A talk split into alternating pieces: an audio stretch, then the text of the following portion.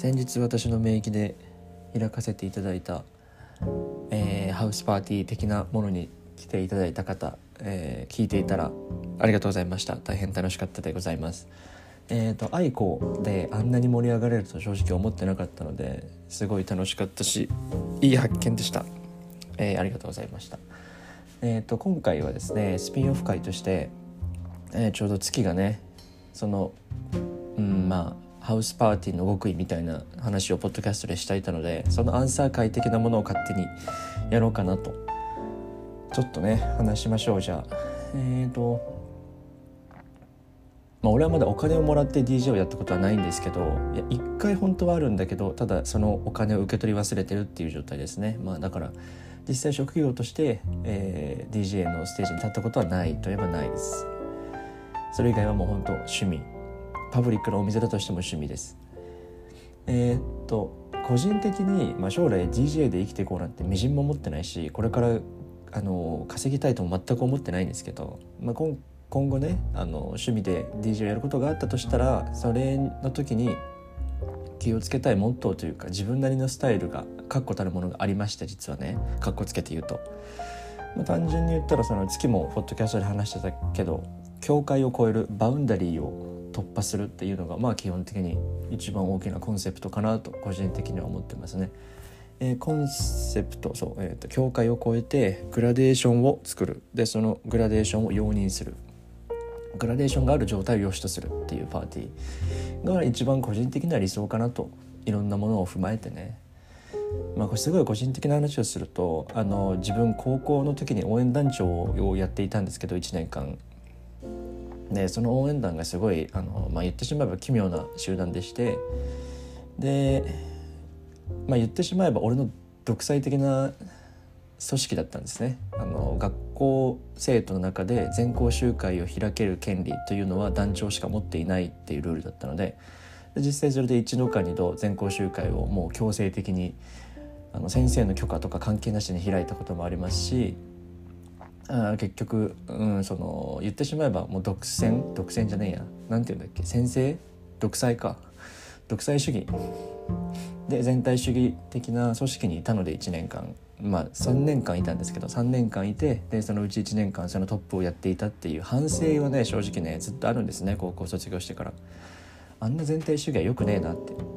その例えば体育祭とか全員が楽しもう全員が声出さなきゃ意味ないんだよみたいな考えが正しいと思ってやっていたけど冷静に考えてみたらなわけねえなっていう体育祭に盛り上がる人もいていいし座ってる人もいていいしっていう状態が一番理想だろうってことに、まあ、年を重ねることに気づきまして、えーまあ、ハウスパーティーくらいはそれをやりたいなっていうのがありますね個人的には。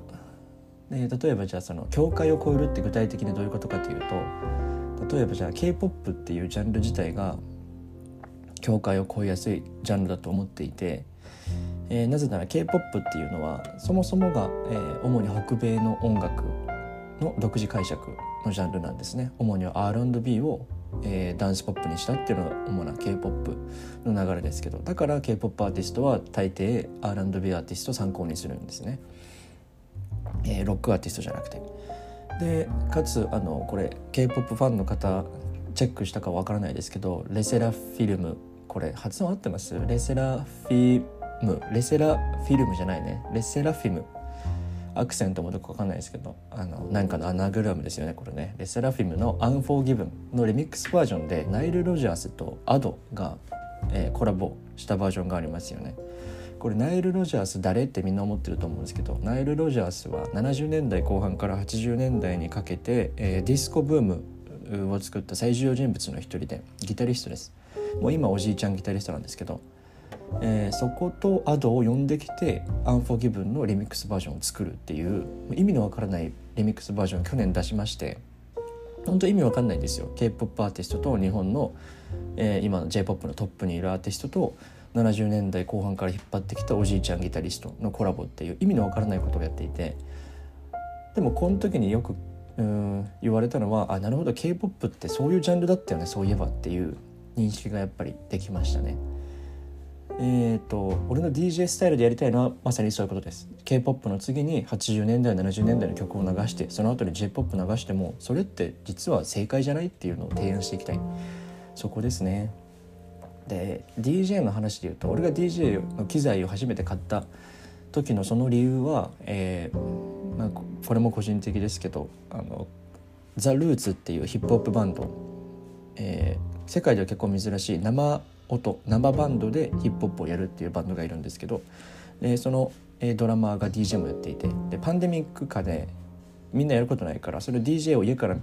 すごい頻繁的に配信してたんですねもう一日何時間も。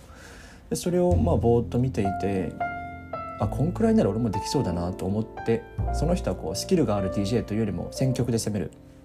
選曲の良さって、え聞かせるわけ DJ なのでわうめえなと思ってこれなら俺も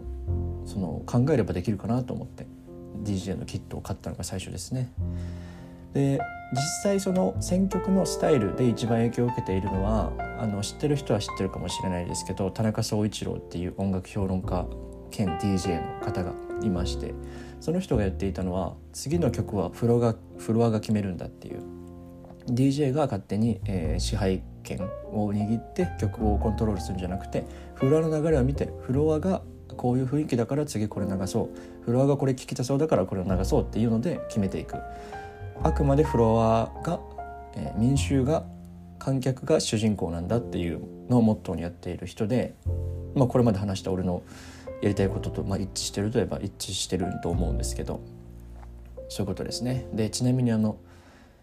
あのディスコボールミラーボール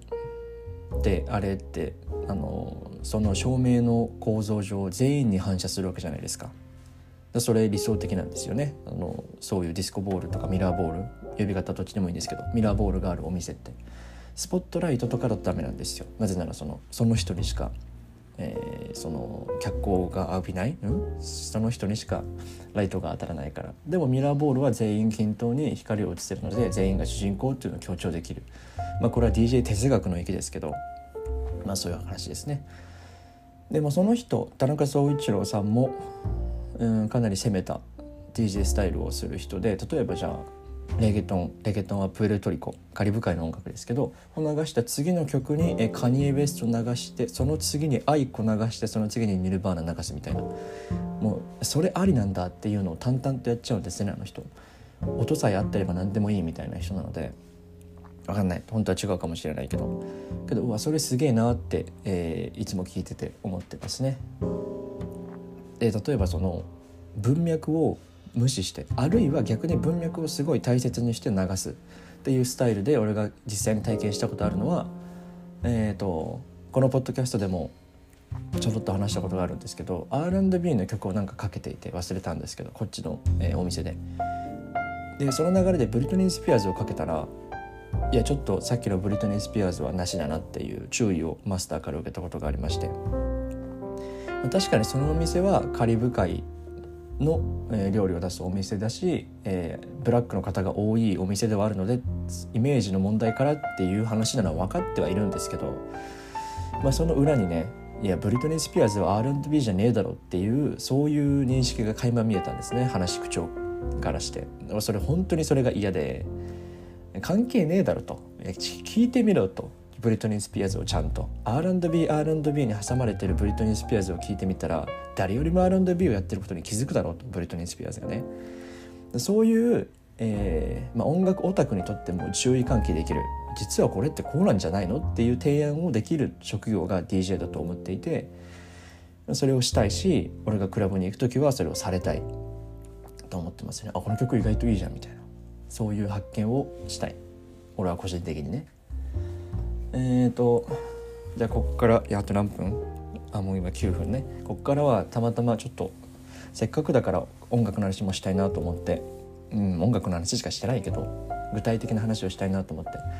俺が、えー、DJ をしたいなと思った時におそらくアンセム。アンセムっていうのは何て言うんだろうな。難しいな日本語で言うと、うん、全員で盛り上がれる曲。そのサビ DJ セットのサビとして使いたい曲を3曲あげたので、まあ、いっぱいあるんだけどね。特別に今の気分で3曲あげたので紹介しておきましょう。1曲目「ブラック・コア・ホワイト」あここら辺は全部リンク貼っておきます。Spotify のリンクだけ貼っておきますんでそれ以外の方は、えー、自分で勝手に調べてください、えー、1曲目「ブラック・コア・ホワイト」えー、マイケル・ジャクソンの名曲ですね。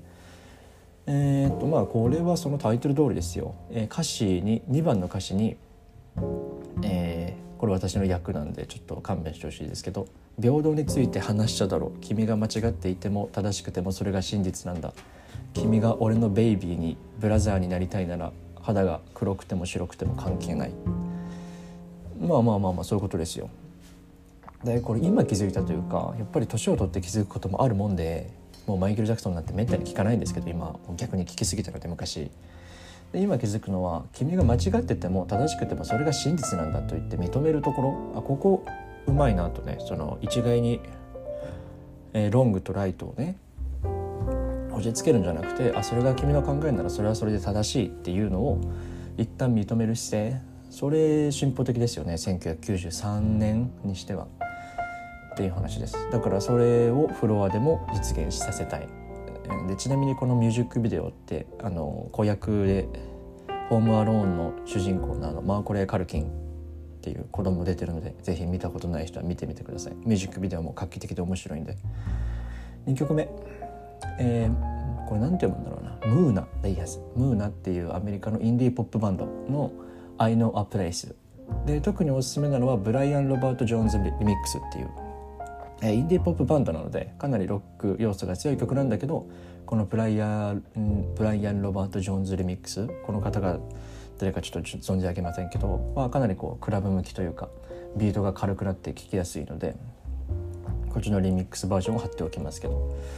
I know a place っていうタイトルですね。まあ、これでもう察する人はわかると思いますけど、これも訳したのでそのまま読み上げます。全部じゃないです。あのうまくこう抜き出して組み合わせたんで本当のリリックそのままじゃないですけど。えっと家に帰りたくない夜とか誰かに傷つけられた時とか不安で自分に価値はないと感じる時とかそれでも踊りに行きたい時にある場所を知っているよ。誰もが武器を下ろせる場所を。いいから私を信じて何が起こるか見てみなよ。愛と愛情を恐れないでいいから武器を下ろしてっていう話ですね。まあその家に帰りたくないって武器を下ろせるって意味で、まあ、家に帰りたいと思うよりもあるし帰りたくないと思う夜もありますけど、まあ、この曲の場合はおそらく家に帰りたくない。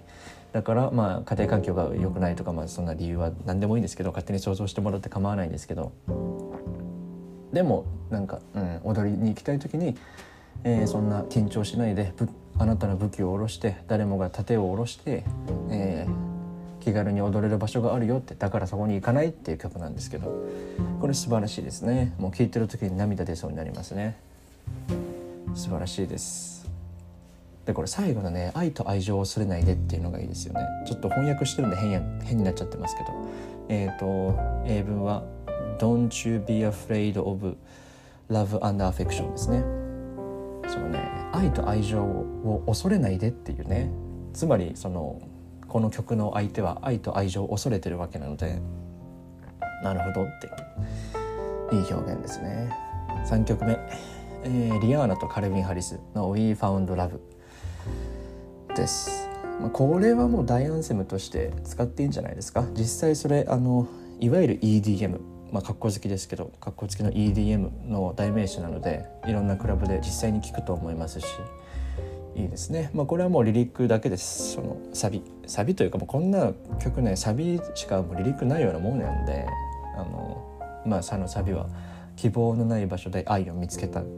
ていうのを連呼するだけですけど本当に「We found love in a hopeless place」そのホープレスプレイスはね何でもいいです。この世でもいいですしそのこの国でもいいですしこの時代この場所この建物の中。この家の中。何でもいいんですけどその中ででも私たちってこの愛を見つけたからよくないっていう話ですね。